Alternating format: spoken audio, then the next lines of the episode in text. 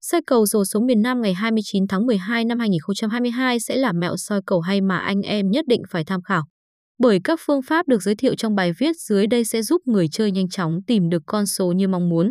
Bên cạnh đó bài viết còn cập nhật đến bạn những con số thần tài. Vậy hãy xem hôm nay con số nào sẽ may mắn về trong ngày 22 tháng 12 năm 2022 nhé.